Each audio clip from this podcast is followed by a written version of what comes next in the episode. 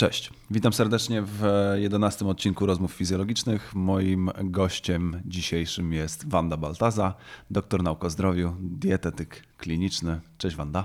Cześć Piotr. E, bardzo się cieszę, że udało się w końcu spotkać. Wiem, że jesteś mocno zapracowana, także. No, podobnie jak ty, więc dziękuję, że znalazłeś czas. Ja również dziękuję, że, że e, udało się w końcu e, złapać. Chciałbym dzisiaj z Tobą porozmawiać o oczywiście o diecie, czyli o tym, na czym znasz się najlepiej. A to zaskoczenie. I e, przede wszystkim o diecie w fizjoterapii i wsparciu dietetyki w fizjoterapii. E, I pierwsze pytanie do Ciebie. E, czym zajmuje się dietetyk kliniczny? Jaką pełni rolę w procesie powrotu do zdrowia pacjenta? E, I czym różni się od innych specjalistów w dziedzinie dietetyki? To myślę, że tak zacznę troszkę szerzej. Przede wszystkim, e, jeżeli chodzi w ogóle o dietetykę, to uważam, że jest to nieodzowny i bardzo, bardzo potrzebny element tak naprawdę dbania o zdrowie, planowania go i powrotu do zdrowia, więc faktycznie ten element terapeutyczny jest hiperważny. Natomiast jeżeli chodzi o dietetyków klinicznych, to są to ci ludzie, którzy oprócz klasycznych kursów bądź studiów e, mieli zazwyczaj studia jednak na e, uczelniach medycznych i mieli bardzo dużo praktyk szpitalnych, więc faktycznie ja przez większość swoich studiów jednak się siedziałam w szpitalach na różnych oddziałach, e, również e, jakichś rehabilitacyjnych, ortopedycznych itd., tak itd., tak więc mamy dużo większe doświadczenie, jeżeli chodzi o pracę z pacjentami, którzy mają faktycznie choroby i umiemy dostosować żywienie do różnych jednostek chorobowych i do operacji. To pewnie pytanie retoryczne, ale czy wsparcie procesu rehabilitacji dietą ma sens? Jeśli tak, to dlaczego? Jeśli nie, to dlaczego? Otóż jestem chodzącym przypadkiem, że jak najbardziej, bo e, nie lubię wierzyć na słowo, więc przetestowałam na sobie i to kilkukrotnie, jak żywienie jest w stanie poprawić, przyspieszyć i ułatwić proces rehabilitacji, więc jak najbardziej potwierdzam, uważam, że jest bardzo potrzebne. Bardzo się cieszę. Ja też myślę, że zdecydowanie e, dietetycy są na razie mało docenianym e, tak, w zawodem w, w, naszym, w naszym medycznym świadku, może tak. To prawda. E, ale mam nadzieję, że będzie się to zmieniało i, i, i wierzę, że tak, że tak będzie. W jakich przypadkach pacjentów w naszym gabinecie fizjoterapeutycznym dietetyk może pomóc w leczeniu pacjenta? W każdym. I to, y, czy oczywiście to może brzmieć dziwnie, ale tak naprawdę większość dolegliwości, z jakimi się będziemy spotykać, e, można zawsze jakoś tam wspomóc, czy tak naprawdę Waszą pracę wspomóc dietetycznie, zaczynając od e, stopnia nawodnienia, przez dbanie o stawy, o to, jaka jest maziówka, czy na przykład nie występuje dna moczynowa, obniżenie poziomu kwasu moczowego, zmniejszenie dolegliwości bólowych, e, też, że tak powiem, uspokojenie całego przewodu pokarmowego, no bo na pewno sam się spotykasz często z tym, że osoby, które mają na przykład jakiś refluks albo wrzody żołądka, to dosyć często e, potem mają objawy e, bólowe na przykład ze strony kręgosłupa chociażby, no nie? Albo mylą na przykład e, te bóle, nie są w stanie ich dobrze zlokalizować, ale też zdarza się, że na przykład po operacjach albo po waszych różnych działaniach nagle ten refluks się jakoś tam nasila, prawda? Jasne. A myślisz, że dieta to dodatek do rehabilitacji, czy konieczność w procesie rehabilitacji?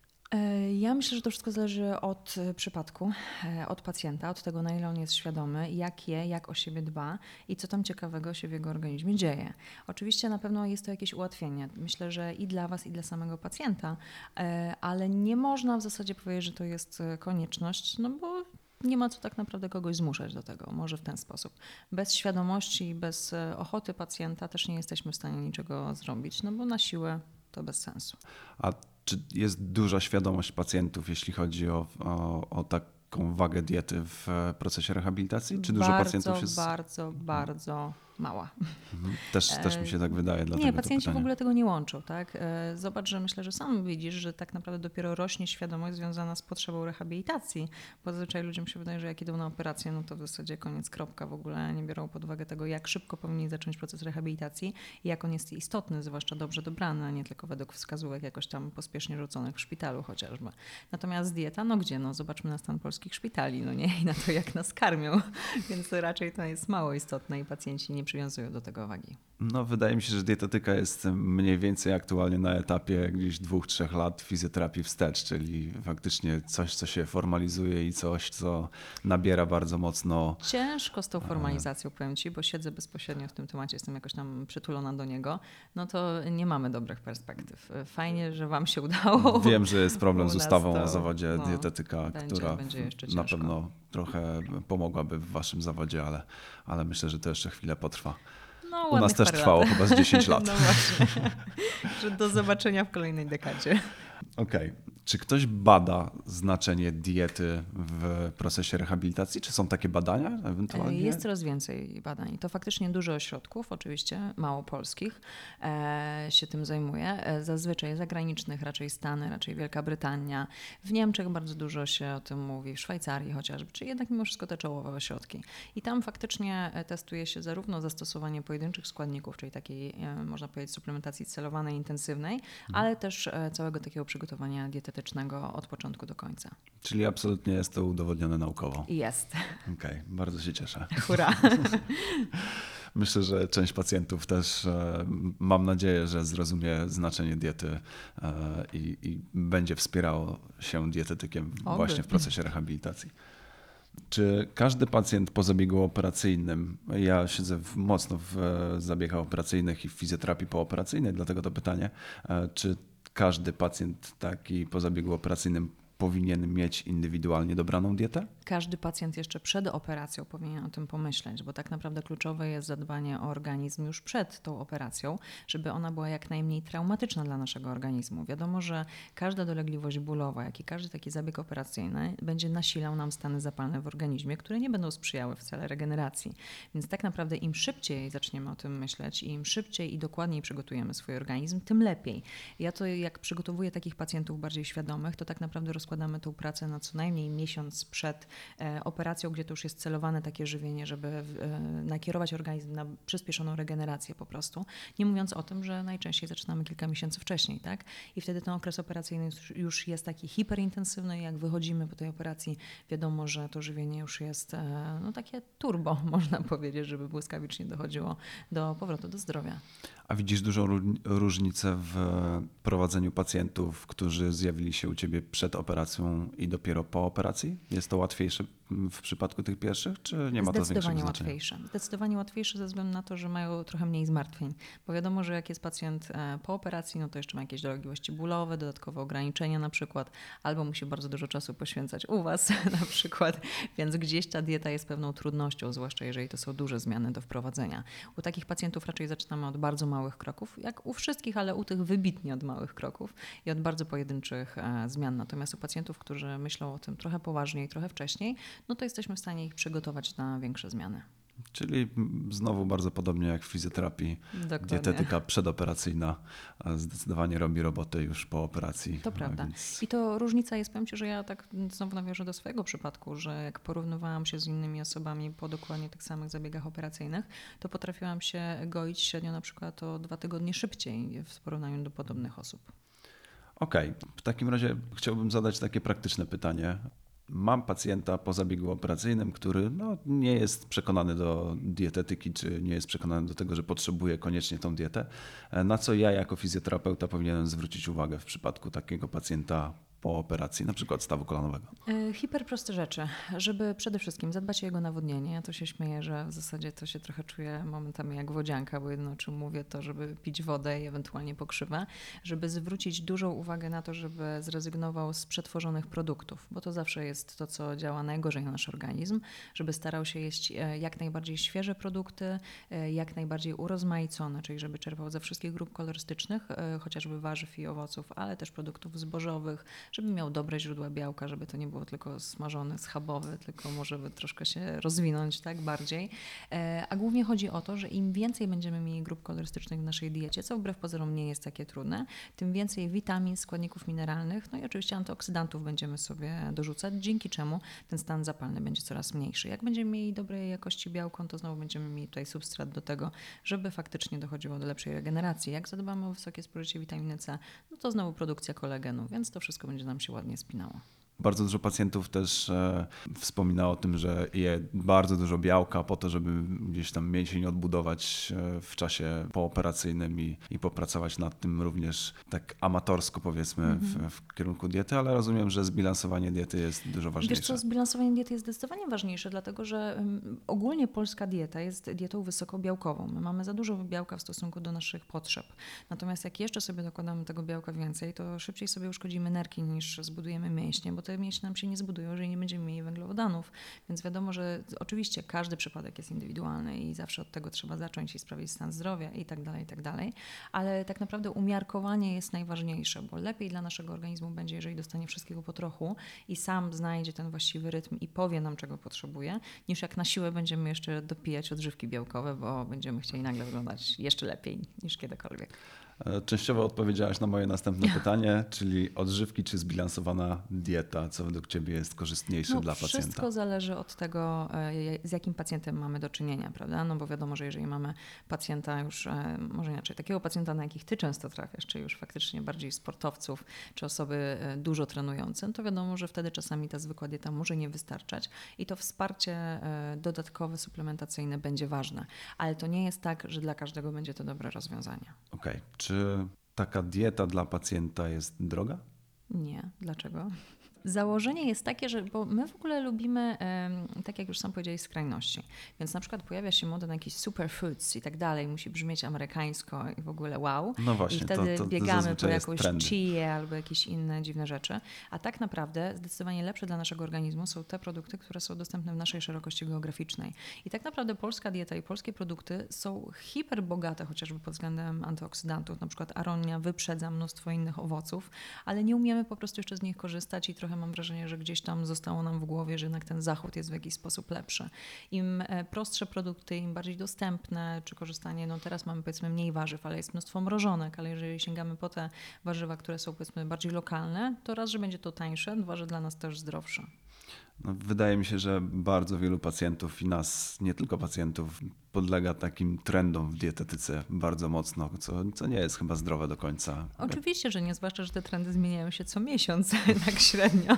To mam takich pacjentów, którzy faktycznie są hipertrendy pod tym względem, ale jest to bardzo obciążające dla naszego organizmu i raz, że psychika nam może wysiąść i to jest najgorsze. Dwa, że cały organizm w pewnym momencie odmówi posłuszeństwa, bo tak naprawdę kolejny szlak metaboliczny gdzieś tam będzie zaburzony po naszych dziwnych próbach. E, wspomniałaś też o takiej diecie przeciwzapalnej. Co ograniczyć? Bo powiedziałaś już, co włączyć w dietę, jeśli chodzi o, o zabiegi operacyjne i, i pacjentów pooperacyjnych, czy nawet przedoperacyjnych. A co ograniczyć e, u takiego pacjenta, żeby ten efekt powiedzmy przeciwzapalne diety uzyskać. To nawet nie u pacjentów, a nawet u nas na co dzień, dlatego że tak naprawdę oprócz tych stanów zapalnych związanych bezpośrednio z urazami, mamy do czynienia też z czymś takim jak stany zapalne izolowane, które są związane bezpośrednio z naszym stylem życia, czyli brak aktywności fizycznej, a nawet przewlekły stres czy zła dieta będą wpływały też na to, że w tym naszym organizmie będzie się działo źle, a to znowu może prowadzić do rozwoju różnych, różnych chorób, w tym tych autoimmunologicznych. Ogólnie podstawą tej diety przeciwzapalnej jest raz spożywanie antyoksydantów dużej ilości warzyw, warzyw, owoców, o czym wspomniałam, ale także ograniczenie chociażby spożycia tłuszczy zwierzęcych i produktów e, odzwierzęcych. Bo jakby nie było, wszystkie badania niestety, dla panów zwłaszcza, pokazują, że czerwone mięso bardzo mocno nasila nam te procesy zapalne i to jest dla nas bardzo niezdrowe. Ale tak naprawdę umiarkowanie, jeżeli to mięso się będzie pojawiało w diecie raz na jakiś czas, ale będziemy też pamiętali o spożyciu ryb, owoców morza, nasion roślin strączkowych i ta dieta będzie fajna, urozmaicana. I ja zawsze mówię, że no tak, kurczę, jak komuś smakuje dieta włoska, to tak naprawdę wprowadzenie tej diety przeciwzapalnej nie jest wcale aż tak trudne. Mhm. Jak mówię o tym ograniczeniu mięsa, to wszyscy, ale jak to? No ale tak naprawdę nie jemy za każdym razem pizzy z kotletem, tak? No, więc da się na niej przeżyć, jest bardzo przyjemna. No, dieta włoska jest moją ulubioną chyba, więc... E, no, myślę, że ona wygrywa. Tak, zdecydowanie w Polsce chyba najbardziej popularna. Są teraz nowe badania, nie wiem czy widziałeś, że pizza okazała się być najbardziej uzależniającą potrawą na świecie. Bardzo lubię takie badania. No właśnie. E, moje następne pytanie to, czy dietą jesteśmy w stanie odbudować chrząstkę stawową, bo to jest coś, co e, taki mit, może mit, może nie, e, który krąży wśród pacjentów i wielu pacjentów mówi, że na przykład je bardzo dużo galaretek i bardzo dużo gdzieś tam suplementuje się jeszcze dodatkowo glukozaminą po to, żeby odbudować tą chrząstkę stawową. Ja mam do tego sceptyczne podejście i od razu to powiem, ale moje pytanie, jakie ty masz do tego podejście i to jak ja to wygląda w badaniach? Ja cię jeszcze trochę pociągnę za język i trochę rozwiń, dlaczego ty masz sceptyczne podejście. A ja ci zaraz powiem, e, co ja słyszałam i co ja myślę. Ja patrząc i pracując w, z osobami, czy z, z, lekarzami, czy z fizjoterapeutami, którzy zajmują się stawem kolanowym i my również zajmujemy się gdzieś tam odbudową chrząstki stawowej, widzę jak bardzo trudne jest odbudowanie chrząstki stawowej nawet operacyjnie. Więc no nie jestem w stanie uwierzyć w to, że e, samą dietą jesteśmy w stanie tą chrząstkę stawową odbudować, bo jednak jest to tkanka, która naprawdę bardzo, bardzo ciężko się odbudowuje i nawet jeśli pojawia się ta wtórna chrząstka stawowa, to ona jest już słabsza niż ta pierwotna i jest inna niż ta pierwotna i, e, i naprawdę potrzebujemy my jako fizjoterapeuci czy, czy lekarze, chirurdzy naprawdę e, drastycznych środków do tego, żeby ją odbudować, więc e, no, dlatego ja mam sceptyczne podejście do tego, ale bardzo chętnie posłucham Twojego zdania. Jesteś bardzo mądrym fizjoterapeutą, bo zdarzają się na rynku też tacy, na przykład miałam paru pacjentów, którym fizjoterapeuci kazali pić na przykład po litr żelatyny dziennie i tym podobne różne śmieszne rzeczy. No, jestem w stanie w to uwierzyć. No właśnie, e, nie wspominając o tym, że zdarzały się takie przypadki również u osób, które miały na przykład delikatną jakąś tam niedoczynność nerek, więc tutaj to wiadomo, że upośledzenie postępowało. E, ja ci powiem tak generalnie. Faktycznie uważam, że samą dietą niewiele jesteśmy w stanie zrobić. No to tak jakbyśmy twierdzili, że spożywając wysokie dawki witaminy D jesteśmy tylko dzięki temu odbudować kość. No wiadomo, że nie. Mhm. Tak? No niestety jakby się tak dało, Jasne. to byśmy trochę inaczej pewnie wszyscy tak wyglądali. Tak I, no właśnie. E, natomiast wiadomo, że możemy się jakoś tam delikatnie wspomagać, ale jest to jeden z elementów, który na pewno nie sprawi, że nagle gdzieś tam nam odrośnie 2 cm tej chrząstki, tak? czy nawet tam nie wiem, pół milimetra. Dokładnie. Więc to jest niestety ciężkie. Ona się może regenerować, może być o lepszej strukturze, ale bez przesady. Oczywiście e, też na pewno się spotkałeś z tym, że w pewnym momencie był straszny boom na przykład na przyjmowanie kolagenu, potem był boom na to, żeby nie tak. przyjmować kolagenu, no bo przecież trawimy te białka, więc po co nam to? W tej chwili badania pokazują, że warto jest gdzieś tam ten kolagen uwzględnić w diecie, ze względu na to, że nawet jeżeli go strawimy, no to mamy więcej substratów do budowy, tak, chociażby tego kolagenu, do jego tworzenia, ale bez przesady. No nie jesteśmy w stanie samym białkiem wszystkiego sobie w organizmie naprawić. A jak to jest z glukozaminą? Bo chodzą różne teorie na temat glukozaminy. Bardzo dużo pacjentów używa tej glukozaminy egzogennej, mm -hmm. czyli przyjmowanej w tabletkach i to w gigantycznych ilościach i przez bardzo, bardzo długi czas. Czy to jest skuteczne? E, ja ci powiem troszkę tak, że tak powiem, nieładnie, może mniej naukowo, bardziej z mojego punktu widzenia, ale badania też to e, potwierdzają.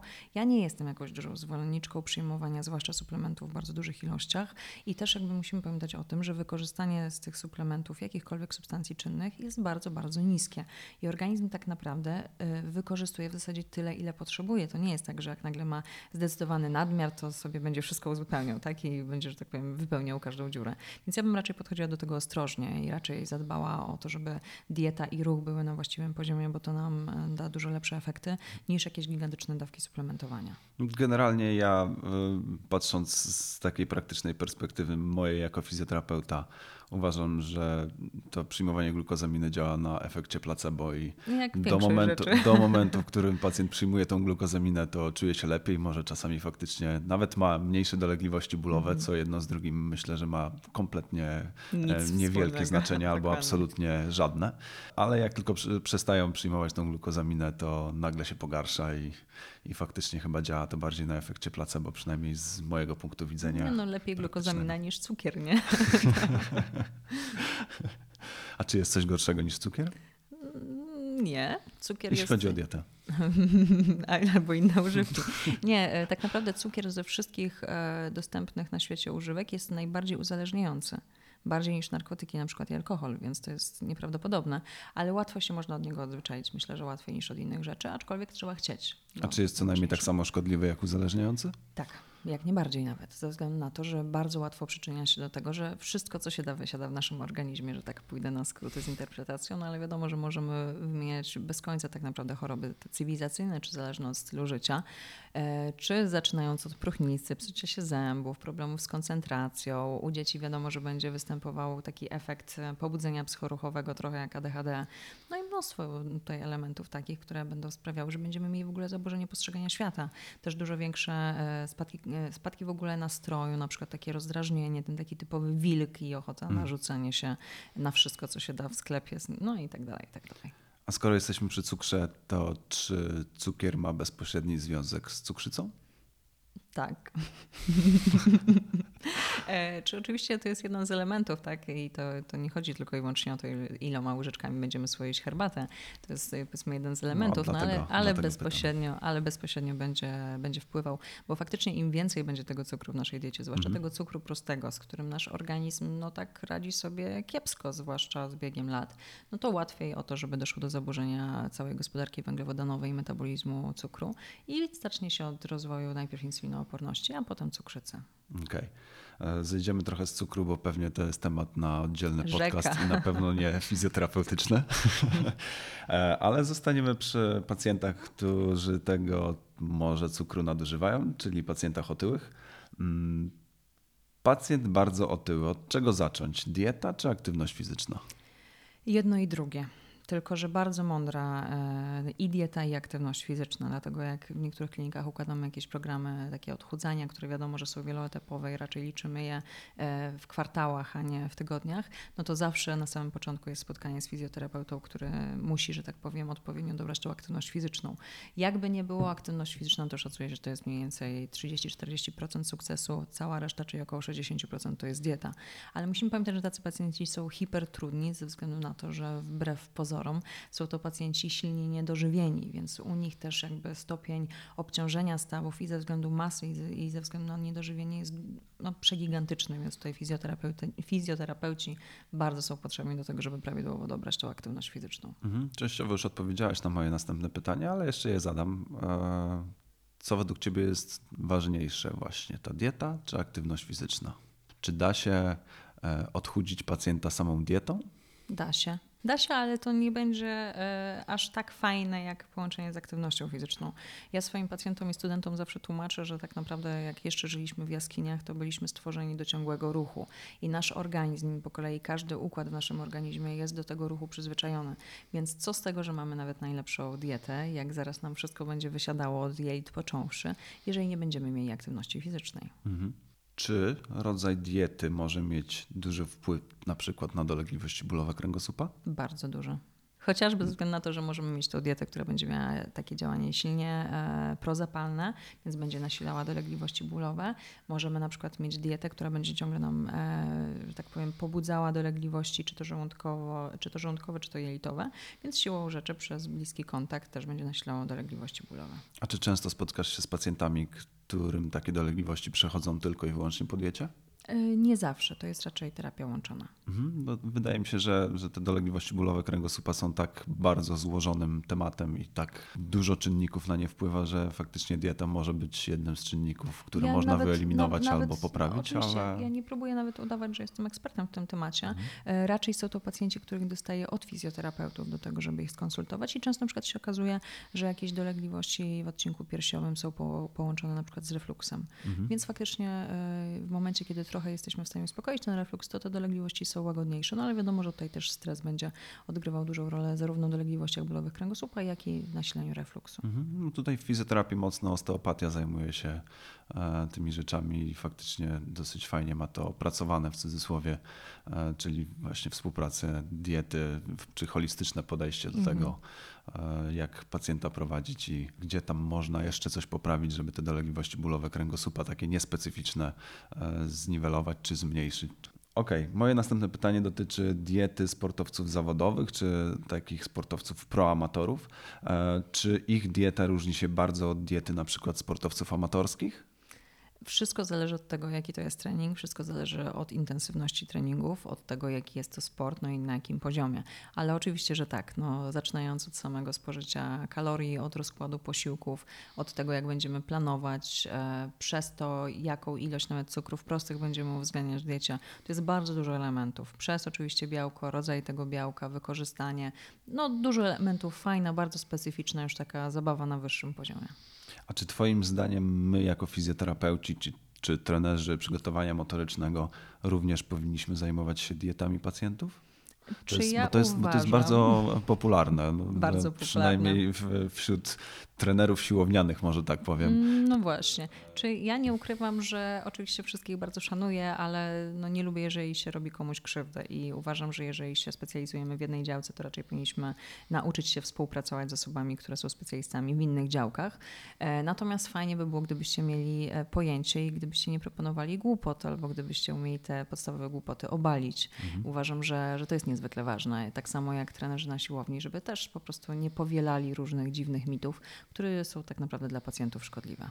Tu kolejne pewnie pytanie retoryczne, ale czy uważasz, że po kursie trenerskim e, taki trener może wspierać e, takiego swojego podopiecznego dietą? A jak czy, powi- sądzisz? czy powinien odesłać go do dietetyka? No ja bym wolała, żeby odesłał do dietetyka, takiego, który tam chociaż e, jakiś czas się tym zajmuje i ma trochę większe pojęcie, ze względu na to, że często trener personalny nie jest w stanie wyłapać dolegliwości po prostu chorobowych, a dietetyk, zwłaszcza kliniczny, już dużo szybciej. Powinien być to dietetyk kliniczny, dietetyk sportowy? E, Fajnie by było, ale to zależy od tego, z jakim typem e, pacjenta, klienta mamy do czynienia. Mhm.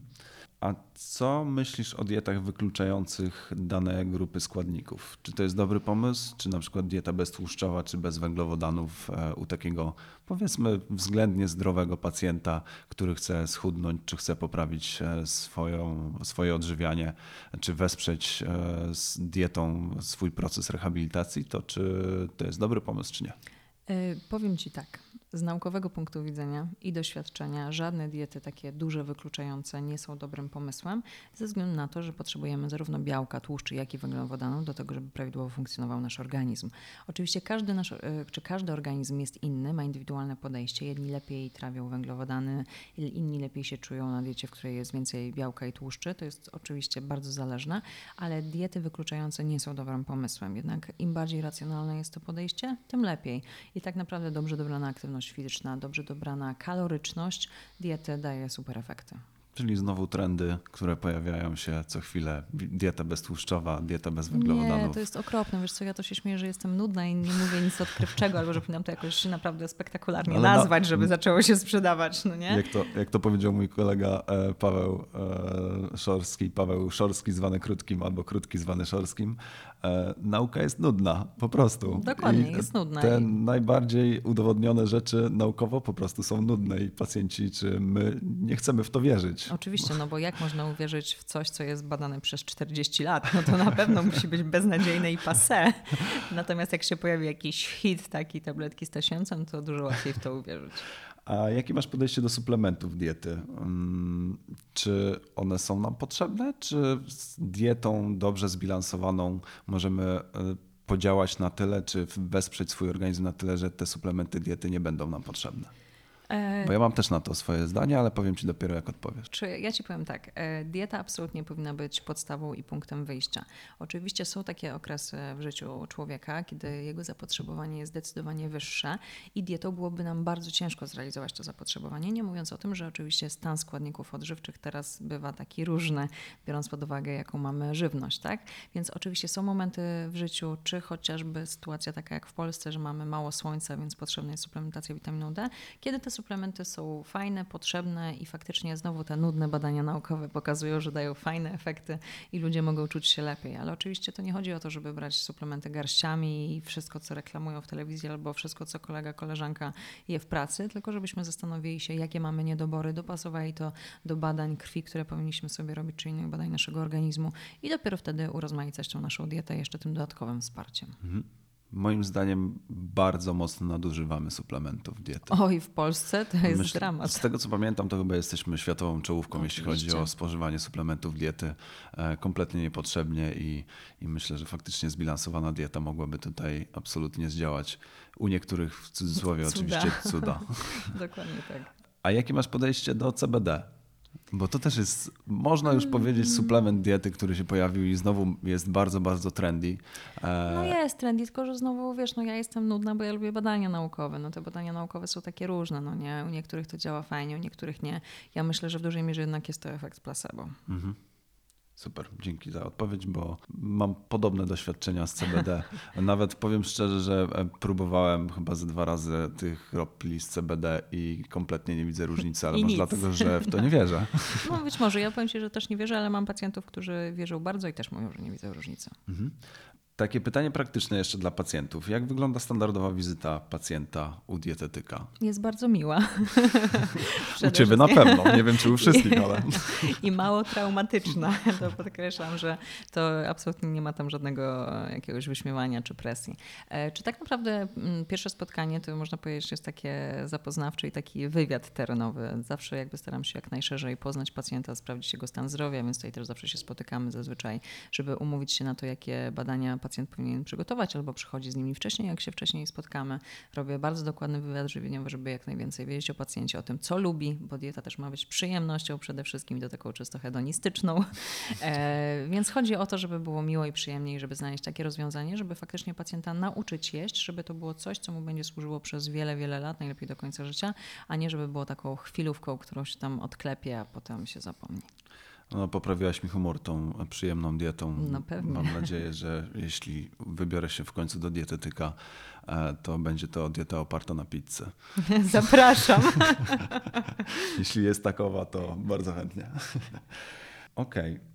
A czy są potrzebne, albo jak dużo badań jest potrzebne pacjentowi, żeby taką dietę ułożyć? Czy to jest naprawdę rzesza badań, które trzeba zrobić, żeby określić, co tak naprawdę ten pacjent potrzebuje w diecie? To nie chodzi o samą dietę, tylko chodzi o to, że my regu- regularnie powinniśmy sobie robić te nasze przeglądy techniczne. I to nie chodzi o kwestie żywieniowe tylko. Ja jakby lubię wykorzystywać ten pretekst, żeby jakby pacjentów zmotywować do tego. Ale tak naprawdę, chcąc dbać o swoje zdrowie i żyć jak najdłużej, no, biorąc pod uwagę, jak duże obciążenie mamy, niestety, często a to rodzinne, a to właśnie przez to, jak się prowadzimy, że tak powiem, no to wiadomo, że warto te badania sobie robić, żeby po prostu uniknąć tej sytuacji, kiedy będzie już za późno. Ale to nie jest tak, że jakoś strasznie dużo tam jedno kłucie, parę fiolek krwi. A jakie są największe mity dotyczące diety wśród pacjentów? No glukozaminę już obaliliśmy i galaretki i, i odbudowę Ojejku, chrząstki stawowej nie, tylko i wyłącznie ja ci dietą. powiem, że ta żelatyna i galaretki i nóżki Wygrywają. i tak dalej, to w dalszym ciągu bardzo mocno. Ale dużo jest jakichś takich różnych głupot i e, jakieś takie przewodnienie organizmu, nie wiem czy słyszałeś, albo to, że puchną stawy, jak się tam wypije za dużo wody. No naprawdę jakby tych różnych pomysłów jest, jest mnóstwo, mnóstwo. E, Chociaż ostatnio pacjent mi tłumaczył, że on nie je warzyw, dlatego że czuje, że warzywa mu psują kości. Więc wiesz, no jakby tutaj ilość e, śmiesznych jakby odpowiedzi jest bardzo dużo, albo ostatnio pacjent mi wypełniał też kwestionariusz taki internetowy e, dotyczący spożycia i tam aktywności fizycznej. No i pytam się, czy ma aktywność fizyczną i jak dużo, a on mi odpisuje dużo, no i tam kolejne pytanie, jaką, a ono spanie. no to faktycznie. Myślę, że białeczko też jest e, bardzo takim Ojej, mitem. nie wiem, czy Przyjmowanie słyszałeś białko, o tym. białko, białko, białko. białko. I jedzenie serka wiejskiego, tego półkilowego, jak Tak się już jest, leży w łóżku. Dlatego, że jak, i to cytuję, to taki duży facet naprawdę mi o tym mówił, taki potężny raczej, e, nawet większy od ciebie, co się rzadko zdarza, że jak brzuś ma na noc białeczko, to wtedy rosną mięśnie. No jest, jest tego e, u nas fizjoterapeutów również w gabinetach po prostu multum. Co chwilę pacjenci nas zaskakują swoimi pomysłami dietetycznymi, nie tylko dietetycznymi. E, Można czasem się naprawdę pośmiać, może nie przy pacjencie, ale generalnie chyba Ale warto kulisami. To, tak, warto to bagatelizować. Znaczy nie warto tego bagatelizować, ale warto to, to obalać i, To e, i warto pacjentowi powiedzieć, żeby no nie jadł 10 kg serka wiejskiego w tygodniu, bo nie ma to większego sensu. Nie? Producent się cieszy. E, A jaka była najśmieszniejsza teoria dotycząca diety, którą usłyszałaś od swojego pacjenta? Wiesz co, to nigdy nie zapomnę dziewczyny, e, która faktycznie tańczyła e, w klubie nocnym i powiedziała mi, że ona nie może mieć za dużo białka w diecie ze względu na to, że jak widać jej mięśnie, no to mało powiedzmy tam osób ją oglądających jest zadowolonych, że tak ładnie to nazwę.